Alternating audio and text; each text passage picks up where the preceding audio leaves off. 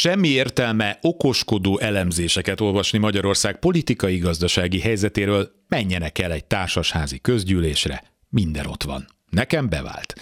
Megvannak a táborok. Az előző közös képviselő hívei és azok, akik a jelenlegit támogatják, sőt, előbbiek szerint az utóbbiak emelték pajzsra ármánykodással a mostani képviselőt, hogy a bábjuk legyen. Léteznek még a bizonytalanok is, nyilván ők vannak többen, ahogy a házon kívüli világban is. Az aktuális közgyűlést, ahogy a nagy politikában is, plakátkampány előzte meg. Ismeretlen szerző teleragasztotta a lifteket olyan gyurcsányos, karácsonyos, bohócos tematikájú, láthatóan nagy műgonddal készült anyagokkal, amin gújneveket is kaptak a számvizsgáló bizottság tagjai. A képeket a Facebookról vadázta össze.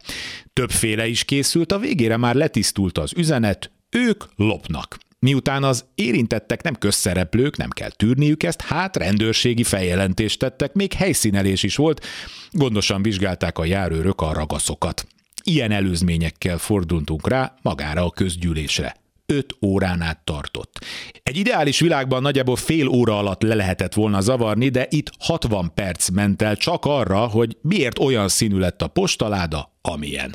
Természetesen ez is oldalak szerint megítélve. A házam úgy szarul áll anyagilag, évtizedek elodázott munkáit kellene bepótolni 100 milliókért. Az ismeretlen plakátoló által kifogásolt kiadásokat ezzel együtt megszavazta a többség, az ment át a leggyorsabban. Ki érti.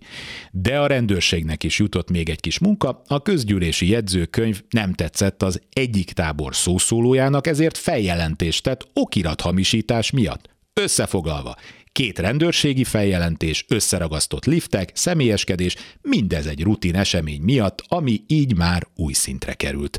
A tető pedig továbbra is beházik.